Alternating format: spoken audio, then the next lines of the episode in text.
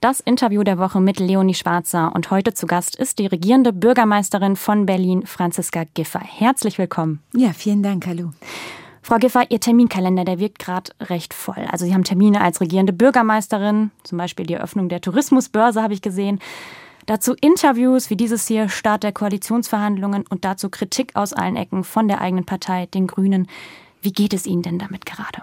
Naja, dass das gerade sehr bewegte Zeiten sind, das glaube ich offensichtlich auch aus dem, was Sie gerade gesagt haben. Aber mir geht es gut, weil ich ähm, wirklich der Überzeugung bin, dass wir jetzt einen Weg beschreiten, der für Berlin gut und richtig ist und der auch etwas bewegen kann und der vor allen Dingen auch ein Stück weit natürlich ähm, dem Wählerwillen gerecht wird. Und das finde ich wichtig, dass man, wenn man dann einen Weg geht und egal welchen wir gegangen wären, es hätte äh, sowieso immer Kritik gegeben, weil man es in so einer schwerwiegenden Frage nicht allen recht machen kann.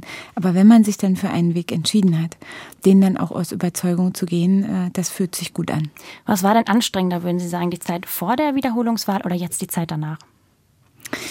Naja, Wahlkampfzeit hat ja immer auch schöne Seiten. Man ist sehr viel unterwegs, man spricht mit Bürgerinnen und Bürgern, besucht äh, wichtige Orte in unserer Stadt. Das ist stressig, aber das ist auch eine schöne Zeit. Und ähm, da ist sehr viel gemeinsame Aktivität auch, auch mit der Partei und sehr viel Kraft, die aufgewendet wird, vor Ort präsent zu sein. Das ist eine sehr gute Zeit.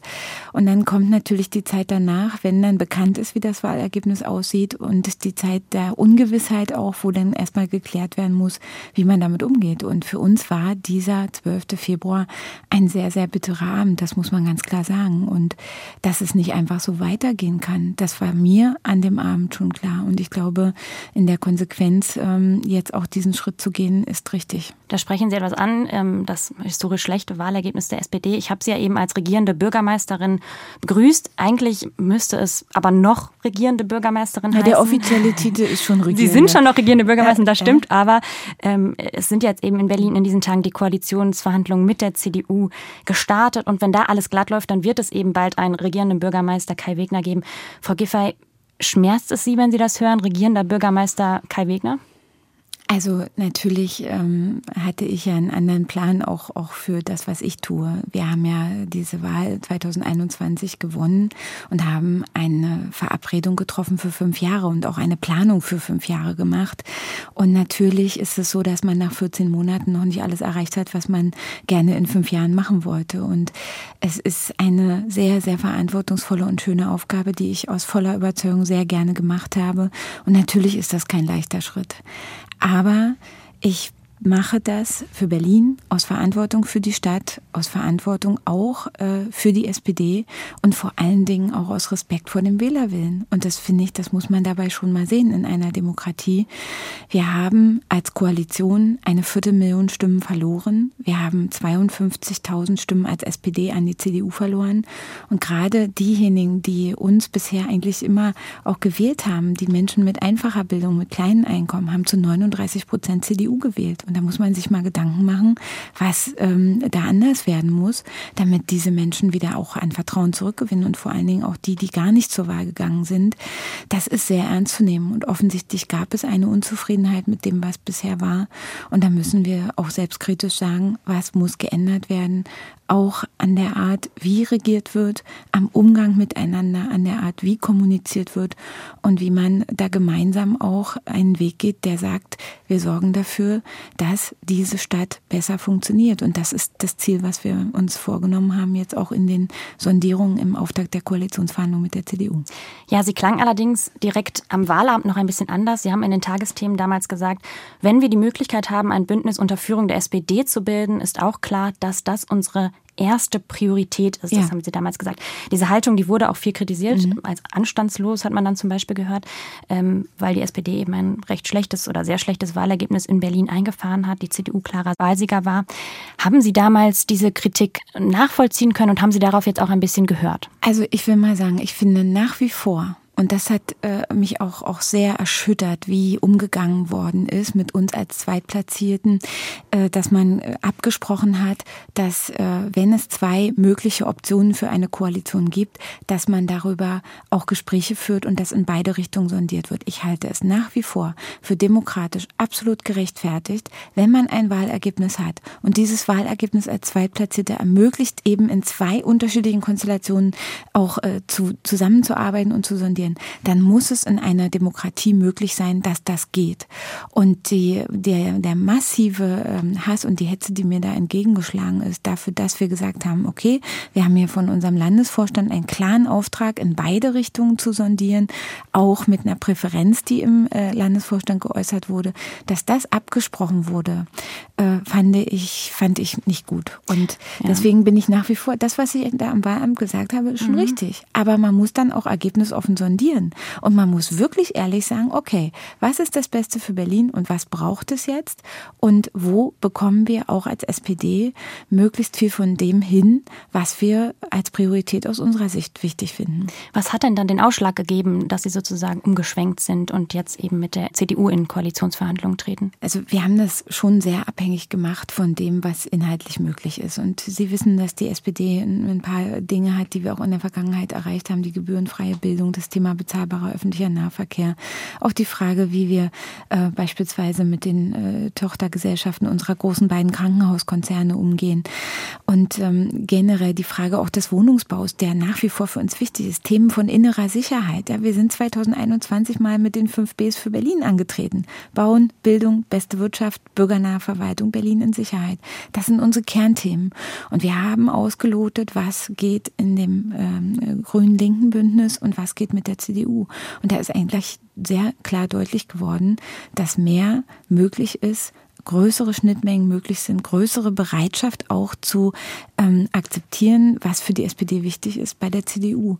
Und wenn man dann dreimal sondiert und sich das äh, verhärtet, dieser Eindruck auch im gesamten Sondierungsteam, das ist ja keine alleinige Entscheidung von mir gewesen, sondern wir haben sieben Verhandler gehabt, die das alle zu der gleichen Einschätzung gekommen sind, ähm, dann ist das schon ein wichtiger Punkt. Und das ist im Prozess entstanden, diese Sicht und diese Veränderung auch der Sichtweise. Und dann haben wir gemeinsam als Team diese Empfehlung ausgesprochen, das bisherige Bündnis nicht fortzusetzen und eben ähm, einen neuen Weg zu gehen. Ja, Ihre Koalitionspartner, die scheinen von dieser oder wegen dieser Entscheidung sehr angegriffen zu sein und haben sie auch persönlich jetzt in den letzten Tagen sehr mhm. kritisiert. Werner Graf, der Grünen Fraktionschef in Berlin, der hat sie bei Radio 1 als Schreckgespenst bezeichnet. Äh, Linken-Chefin Katina Schubert hat von einer Unverschämtheit gesprochen, also diese Entscheidung, und dass Verhandlungen mit Ihnen persönlich eigentlich nicht mehr denkbar sind. Fühlen Sie sich von solcher Kritik getroffen oder perlt die einfach ab? Na, wissen Sie, noch sind das ja unsere Partner, mit denen wir in der Regierung uns befinden. Man muss ja ganz klar sagen, dass wir auch per Verfassung von Berlin den Auftrag haben, so lange bis ein neuer Senat eingesetzt ist, in der Regierung weiter hier die Amtsgeschäfte für Berlin zu führen. Und wir sind eine 3,8 Millionen Metropole. Und ich erwarte Professionalität und Respekt. Und das ist auch in so einer schwierigen Zeit notwendig. Und ähm, ich finde, ähm, wissen ich will mich da gar nicht so abarbeiten. Ähm, wenn solche Äußerungen kommen, ist das einfach hat das nichts mit Professionalität und auch nichts mit Respekt zu tun. Und genauso wie ich es nicht gut fand, angegriffen zu werden dafür, dass wir in diesem Bündnis sondiert haben, finde ich es jetzt nicht gut, massiv auch persönlich angegriffen zu werden dafür, dass man ein, eine demokratische Entscheidung getroffen hat und dass man einen Weg geht, der äh, auch von sachlichen Inhalten und von der Erwartung, wie wir einen Neustart hier in Berlin hinkriegen, geprägt ist. Denn wir müssen ja eins mal sehen, die Wählerinnen und Wähler haben ganz klar gesagt, kein weiter so. Das muss man äh, mhm. erstmal für sich auch zur Kenntnis nehmen. Und ähm, das bedeutet, dass für uns auch in den Sondierungen entscheidend war, glauben wir, dass wir in dem bisherigen Bündnis ein Signal des Aufbruchs, ein Signal des Neustarts auch Zeichen, äh, zeigen können. Und das, ähm, zu der Überzeugung sind wir nicht gekommen. Ja? Mhm. Und ich finde, äh, das ist ja auch Teil des politischen Geschäfts, dass nach einer Wahl ähm, genau das passiert, was jetzt passiert, dass man auslotet, wo sind die größten Schnittmengen. Und ähm, ich finde, dass dann auch es gut wäre, wenn alle damit professionell und seriös und sachlich auch umgehen können. Ja, nochmal zurück zu diesen Äußerungen. Ich meine, verletzt Sie das denn gar nicht? Weil ich meine, mit diesen Menschen haben Sie jetzt auch immerhin über ein Jahr zusammen hm. gearbeitet oder arbeiten auch noch mit denen zusammen? Na, menschlich ist das nicht schön. Hm. Ja. Aber ähm, vieles in der Politik ist menschlich nicht schön. Und ähm, wenn man, man weiß, dass wenn man ja, so eine Aufgabe annimmt, dass man nie 100 Prozent aller Wünsche erfüllen kann, dass nie allen recht machen kann. Und egal welcher Weg, selbst wenn wir in die Opposition gegangen wären, hätte es Kritik gegeben. Und das war klar, ja. Und äh, ich bin wirklich, wissen Sie, ich habe mir diese Entscheidung nicht leicht gemacht, auch für mich persönlich nicht. Aber für mich stand im Vordergrund, was braucht Berlin jetzt? Was ist das Beste für die Stadt? Wie bekommen wir einen pragmatischen, lösungsorientierten und bürgernahen Kurs hin, der nicht sich an der Ideologie orientiert, sondern der sagt, okay, was sind die Aufgaben? Und wir können ganz viele Zukunftsvisionen haben, Wünsche für, wie sieht in Berlin in zehn Jahren aus? Das ist auch gut und richtig. Aber wir müssen auch die Alltagssorgen der Menschen und das ganz klassische Basic-Geschäft hinbekommen. Und das heißt Termine auf dem Bürgeramt, das heißt Sicherheit, Ordnung, Sauberkeit in der Stadt und das heißt auch gute Bildung, Schulbauoffensive, all die Themen, die wir hier äh, auch voranbringen wollen, Wohnungsbau, äh, bezahlbare äh, öffentliche Nahverkehr und, und, Mieten, das sind die Themen, die angegangen werden müssen und ähm, darauf müssen wir uns jetzt konzentrieren. Sie haben jetzt gesagt, inhaltlich gibt es viele Schnittmengen zwischen Ihnen und der CDU. Das wurde ja auch in dem Sondierungspapier deutlich, was mhm. jetzt in dieser Woche eben ähm, veröffentlicht wurde. Bei welchen Themen erwarten Sie denn, dass es auch mal kracht, dass es Diskussionen gibt? Also wir haben ja in den Sondierungsgesprächen schon ähm, ähm, über die Knackthemen auch gesprochen. Und äh, wir haben festgestellt, dass es eine sehr große Bereitschaft der CDU gibt, auch anzuerkennen, dass wenn die SPD so einen Weg geht, dass es für uns dann sehr wichtig ist, auch um unsere Mitglieder zu überzeugen, ähm, hier mehrheitlich dafür zu stimmen, dass wir dann schon auch Punkte haben, die für uns nicht verhandelbar sind. Das gehört ähm, ganz klar die gebührenfreie Bildung äh, dazu. Da gehört aber auch das Thema bezahlbarer öffentlicher Nahverkehr dazu. Und das gehört auch dazu die Stadt der Vielfalt ja, und ähm, ein, ein klares Bekenntnis gegen jede Form von Rassismus, von Extremismus, von äh, gruppenbezogener Menschenfeindlichkeit. Das war gestern auch nochmal im Koalitionsauftakt ein ganz wichtiges Thema. Und dieses Bekenntnis zur Stadt der Vielfalt, zum aktiven Einsatz gegen Diskriminierung, wirklich auch ähm, ein, ein großer Schwerpunkt beim Thema Queerpolitik, beim Thema Gleichstellungspolitik, überhaupt bei den sozialen Themen, bei der Armutsbekämpfung in der Stadt. Da haben wir sehr intensiv drüber gesprochen. Aber ich habe erlebt, dass die CDU dort sehr beweglich, sehr bereit ist, auch ähm, auf die SPD zuzugehen und anzuerkennen, dass es einfach Themen sind, die sind für uns essentiell. Und ähm, diese Bereitschaft, ähm, die haben wir gestern auch in dem Koalitionspapier, in dem ersten eben niedergelegt. Wir werden jetzt in der nächsten Woche ja auch nochmal ähm, über, über die Präambel des Koalitionsvertrags beraten, werden dort ein Zukunftsbild für die Stadt auch beschreiben. Und da wird es auch um diese Themen gehen. Und ich denke, dass wir das lösen können, auch wenn es vielleicht an einer oder anderen Stelle unterschiedliche Sichtweisen gibt. Aber es gibt deutlich mehr Gemeinsamkeiten als unterschiedliche Sichtweisen. Das kann man, glaube ich, schon festhalten. Sie sprechen gerade die unterschiedlichen Sichtweisen an. Da muss ich natürlich sofort an Silvester mhm. denken und da auch die Haltung äh, von Kai Wegner, der nach den Krawallen eben die Vornamen der Tatverdächtigen wissen wollte. Das wurde ja von vielen, auch von Ihnen, ja. ähm, stark kritisiert. Ich frage mich da so ein bisschen, wie wollen Sie bei so einem Punkt zueinander finden? Er ist ja da auch nicht zurückgerudert. Mhm. Also es ist, es gilt, was ich auch äh, in der Reaktion danach gesagt habe. Die Frage der Täterschaft an den Vornamen festzumachen, ist nicht in Ordnung. Und das haben wir auch ganz deutlich gesagt. Das ist auch ein Punkt, der für die Sozialdemokratie schwierig ist. Ähm, wir haben ähm, hier an der Stelle auch ähm, letztendlich ja von der CDU klare Signale jetzt auch in den letzten Tagen bekommen, dass eben ähm, dass der Grundsatz der Stadt der Vielfalt nicht in Frage gestellt wird und dass wir an diesen Punkten auch sowas wie eine Vornamendebatte nicht ähm, akzeptieren werden. Wir haben ähm, im Gegenteil dazu ist ja immer die Frage, was macht man jetzt eigentlich daraus? Ja, die Vornamendebatte ist gelaufen, es gab die Diskussionen darüber. Ähm, interessant auch, dass die Mehrheit trotzdem der muslimischen Bürgerinnen und Bürger in unserer Stadt mehrheitlich die CDU gewählt hat. Ja, also das ist ja, muss man auch immer sehen dabei.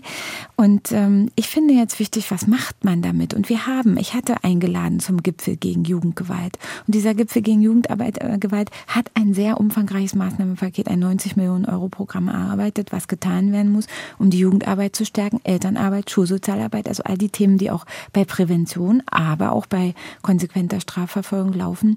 Und dieses Programm haben wir vereinbart, dass das eins zu eins auch umgesetzt wird, auch in der neuen Regierung. Das ist für mich entscheidend, dass wir die Silvesterereignisse der kommenden Jahre besser vorbereiten, dass wir unsere Staatsanwaltschaft und Justiz in die Lage versetzen, damit gut umzugehen, aber dass wir vor allen Dingen mehr in die präventive Jugendarbeit, in die Elternarbeit, in die Schulsozialarbeit investieren.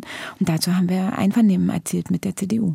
Das heißt, die Vornamendebatte wird jetzt ein bisschen einfach als vergessen oder das war halt und Nein. wir schauen nach vorn oder wie kann man das? Das würde ich nicht so sehen. Man muss an der Stelle ganz klar sagen, da hat auch die SPD ähm, eine große Empfindlichkeit. Wir werden sehr darauf achten, dass so etwas nicht nochmal vorkommt und äh, die Positionen sind sehr klar dazu ausgetauscht worden und ähm, ich denke, das ist auch ein Punkt, der verstanden worden ist. Sie haben ja gerade schon ähm, klar gemacht, dass Ihnen das Thema Jugend wichtig ist, das Thema innere Sicherheit. Dafür stehen Sie auch, der Jugendgipfel. Das sind genau eben Ihre Herzensthemen. Ähm, schwebt Ihnen also, kann man sagen, das Amt der Innensenatorin vor oder in welche Richtung geht es? Also ich weiß, dass das jetzt auch viele fragen, aber wissen Sie, es geht jetzt erstmal darum, einen guten Koalitionsvertrag auszuhandeln und vor allen Dingen auch innerparteilich Überzeugungs-, Informations-, Kommunikationsarbeit zu leisten. Denn wir haben nicht nur das Ziel, dass am 31. März die Koalitionsverhandlungen abgeschlossen werden können und am 3. April der Koalitionsvertrag auch öffentlich vorgestellt wird, sondern wir haben auch das Ziel, ein erfolgreiches Mitgliedervotum zu schaffen. Am 23. April wird das Ergebnis ja ausgezählt und verkündet. Und danach kann man über die Verteilung von Posten sprechen. Und ähm, ich finde, eins nach dem anderen ist jetzt entscheidend. Okay, Sie haben es gerade schon angesprochen. Dann äh, gehen wir mal über zum Mitgliedervotum. Die SPD-Mitglieder in Berlin, die müssen über den Koalitionsvertrag noch abstimmen. Und ich habe es eingangs schon gesagt, es gibt ja aktuell auch viel Gegenwind aus den eigenen Reihen, von den Jusos, von verschiedenen Kreisverbänden. Kann es nicht sein, dass der Koalitionsvertrag krachend abgelehnt wird? Wissen Sie, ich höre diese skeptischen Stimmen. Wir wissen, dass es sie gibt. Wir haben in den Kreisverbänden, die jetzt ähm, aber sich auch dagegen positionieren, haben ja keine einhellige äh, Auffassung. Also ich will noch mal sagen, in Neukölln, ich war dabei, habe auch selber gesprochen, gab es eine sehr intensive und auch ausgewogene Diskussion. Und am Ende war es 48 zu 45. Das ist jetzt nicht so, dass da 100 Prozent der Meinung sind, der Weg ist falsch, sondern es gibt eben sehr unterschiedliche Auffassungen. Und am Ende wird entscheidend sein, wie ähm, das Ergebnis der Koalitionsverhandlungen aussieht. Und ich merke, dass jetzt schon auch gestern in den Reaktionen zum, zu dem ersten Koalitionspapier, was ja auch unseren Arbeitsgruppen jetzt an die Hand gegeben wird, da waren positive Reaktionen, auch überraschte Reaktionen. Das habt ihr schon vereinbart. Das ist gut. Das sind wichtige Punkte für die SPD. Und ich glaube, dass viele Mitglieder, auch der Basis, ich meine, ähm, über 18.500 Menschen, äh, die auch nicht täglich im professionellen Politbusiness sind, aber die sich sehr genau ansehen werden, was steht denn da drin? Was finde ich denn gut? Was ist mir denn wichtig? Und dann gibt es eben die Wahl, können wir das alles erreichen oder werden wir Zuschauer bei Schwarz-Grün? Denn davon bin ich überzeugt, wenn die SPD diesen Weg nicht geht, glaube ich nicht, dass es zu einer rot-grün-roten Koalition kommt, sondern dann ähm, ist, äh, ist doch der Weg ganz vorgezeichnet. Das hat man doch auch in den ganzen Gesprächen äh, schon äh, gesehen, äh, dass wir dann eben auf der Zuschauerbank sitzen, äh, wie Schwarz-Grün gestaltet. Und ganz ehrlich, das ist nicht mein Anspruch an Politik. Wenn wir gestalten können, sollen wir gestalten, vernünftig für die Stadt. Und dafür jetzt einen guten Koalitionsvertrag auszuhandeln, ist entscheidend. Sie haben gerade schon angedeutet, was passiert, wenn er möglicherweise abgelehnt wird. Das heißt, können Sie sich vorstellen, als Fraktionsführerin einer Opposition dann weiterzumachen? Also Erst einmal ist jetzt der Weg, äh, den wir entschieden haben, den wir der Partei vorgeschlagen haben, der, in den wir die Arbeit investieren. Und ich stehe für diesen Weg zur Verfügung. Das ist der Vorschlag und dafür stehe ich. Das Ganze erinnert mich auch ein bisschen an die No-GroKo-Kampagne von 2018 auf Bundesebene. Ähm, da war ja auch eine große Zerstrittenheit innerhalb der Partei. Haben Sie nicht auch Angst, dass Sie so ein bisschen hier jetzt die Büchse der Pandora in Berlin öffnen und die SPD sich innerlich zerfleischt? Ist eine, eine Streitigkeit innerhalb der Partei gibt? Also wissen Sie, die SPD ist immer schon eine Partei gewesen, in der intensiv diskutiert wurde. Viel intensiver als auch in manch anderer Partei. Und ähm, man muss jetzt auch mal einfach sehen, es gibt, ich verstehe die Skepsis, ich verstehe auch die Punkte, die die äh, Kritiker dort aufmachen. Und man muss das ernst nehmen. Man kann das nicht einfach wegwischen. Das ist die Frage, wie ist der Umgang damit? Und wir werden äh, jetzt ja auch mit vielen auf, ich bin morgen beim Kreisparteitag in Pankow und wir haben viele äh, Delegiertenkonferenzen und Versammlungen jetzt. Wir machen am Montag eine große Abteilungsvorsitzendenkonferenz mit allen SPD-Abteilungen Berlins, wo wir auch nochmal informieren. Es wird Mitgliederforen geben, live und in Farbe im Willy Brandt-Haus und aber auch äh, in der Online-Welt sozusagen als Videoschalte. Und das ähm, wird darum gehen, dass wir mit den Genossinnen und Genossen über diese Themen diskutieren, dass wir auch aufnehmen die Wünsche und die Punkte, die einfach nicht verhandelbar sind. Und das machen wir. Und ich glaube, ähm, dass wenn am Ende dort ein gutes Ergebnis steht, wo wir uns hinter versammeln können, dann denke ich, haben wir auch eine Chance, ähm, dass die Partei das auch wieder beruhigt. Und wissen Sie, man muss immer sagen, was wäre denn die Alternative gewesen, wenn wir einfach so weitergemacht hätten wie bisher? Hätte man vielleicht jetzt das Rote Rathaus halten können. Aber wie das in der Berliner Stadtgesellschaft angekommen wäre und wie die SPD dann vielleicht in 2026 auch ähm, in einer Position gewesen wäre, das möchte ich mal in Frage stellen. Ich finde das ganz interessant, weil eine Koalition zwischen CDU und SPD, die ist ja eigentlich nicht mehr so ganz modern, würde ich sagen. Ne? Früher hieß sie ja GroKo, mhm. ähm, gibt es gerade nirgendwo auf Landesebene, auf Bundesebene auch gescheitert. Glauben Sie, jetzt weil es gerade eine Ampelkoalition auf Bundesebene auch nicht so gut läuft, sollten wir man das vielleicht auch auf Bundesebene nochmal ähm, in Erwägung ziehen? Also Olaf Scholz ist ein guter Bundeskanzler und ich glaube, äh, die machen da auch eine gute Arbeit zusammen. Ähm, insofern sehe ich da jetzt nicht, dass man äh, dieses Modell auf die Bundesebene ziehen muss. Äh, außerdem ist das auch gar nicht unser Fokus im Moment. Ähm, mir geht es darum, modern hin oder nicht. Also natürlich muss diese Koalition auch für, für, Fortschritt und Aufbruch stehen und für eine gute Entwicklung. Also innovativer Angang an die Themen, eine wirklich pragmatische, lösungsorientierte Politik, das wird jetzt wichtig sein und vor allen Dingen auch eine Bürgernähe. Wenn wir merken, wenn dir 100 Leute sagen, wir haben ein Problem, dann ist es höchstwahrscheinlich, dass wir wirklich eins haben und dann müssen wir uns darum kümmern. Schwarmintelligenz, ja, so. Und an der Stelle ähm, denke ich, wird es einfach wichtig sein, dass wir zeigen, dass wir liefern und dass nicht nur schöne Papiere geschrieben werden, sondern dass das, was da steht und vereinbart ist, auch wirklich zügig umgesetzt wird. Aber Sie haben dafür gar nicht so viel Zeit. Es ist ja eben eine verkürzte Amtszeit. Ähm, Sie haben im Wahlkampf mal gesagt, äh, ich bin gekommen, um zu bleiben. Wenn wir jetzt mal ein bisschen in die Zukunft schauen, die Zeit vorspulen, 2026 in Berlin. Frau Giffey, ist dann wieder mit einer regierenden Bürgermeisterin Franziska Giffey zu rechnen? Also erst einmal brauchen wir jetzt einen guten Koalitionsvertrag und ein positives Mitgliedervotum. So, dann müssen wir gute Arbeit machen. Ich wünsche mir, dass die SPD wieder an Stärke gewinnt, dass das soziale Profil, was ja unser Markenkern ist, stärker zum Vorschein kommt und dass die Menschen dann vielleicht 2026 sagen, die haben das ganz gut gemacht. Wir vertrauen denen das äh, an. Und ich wünsche mir natürlich, dass die SPD wieder schafft, ähm, als stärkste Kraft hervorzugehen. Da sind wir im Moment aber nicht. Und das muss man erstmal auch so annehmen und sagen, okay, was können wir in dieser Situation tun, damit die SPD wieder an Stärke gewinnt, damit wir Vertrauen zurückgewinnen, Glaubwürdigkeit zurückgewinnen. Und deswegen haben wir jetzt diesen Weg auch eingeschlagen. Es gab ja auch Gerüchte, dass Sie Bundesinnenministerin werden. Sie haben das mittlerweile dementiert. Aber kann es grundsätzlich, wir haben ja eben schon kurz über die Bundespolitik gesprochen, sein, dass Sie auch wieder zurück auf die Bundesebene gehen? Also wissen Sie, ich mache jetzt hier nicht Bundespostenhopping. Wir haben hier einen Weg für Berlin. Ich bin für Berlin angetreten. Ich habe gesagt, jetzt geht es um Berlin und es geht darum, wie wir hier für diese Stadt einen guten Weg finden. Darauf geht meine volle Kraft. Und ich hoffe sehr, dass wir jetzt einen guten Koalitionsvertrag vereinbaren und dass dann auch die SPD mehrheitlich der Überzeugung ist, dass das der richtige Weg ist und dass es dafür auch Zustimmung gibt. Und darauf geht jetzt die Arbeit der nächsten Wochen. Das heißt, Sie bleiben dem Land Berlin treu. Letzte Frage. Haben Sie irgendwie oder haben Sie Angst davor, dass Sie irgendwann denken, ach, hätte ich doch damals 2023, wir waren ja gerade schon in der Zukunft, das Amt der Regierenden behalten. Also kann es sein, dass Sie irgendwann mal diese Entscheidung bereuen, weil Sie setzen es jetzt auch ein bisschen alles auf eine Karte. Ja, manchmal muss man eben auch eine Entscheidung treffen. Und wissen Sie, es nützt dann gar nichts damit zu hadern. Ich bin nicht so der Typ, der hadert. Ja, ich habe das mir gut überlegt. Ich habe es gemeinsam mit unserem Sondierungsteam. Es ist eine Teamentscheidung. Ja, aber natürlich war die auch davon abhängig, wie ich persönlich dazu stehe. Ähm, und das ist entschieden und ich hadere damit nicht, sondern ähm, der Weg, der jetzt gegangen wird, ist einer, aus dem kann man was machen. Und ich habe die Absicht, meine Kraft da reinzusetzen, dass dieser Weg erfolgreich wird.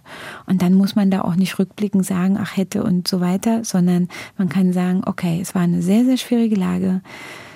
Und wir haben daraus was Gutes gemacht, rückblickend, und sind als SPD stärker daraus hervorgegangen. Das ist mein Ziel.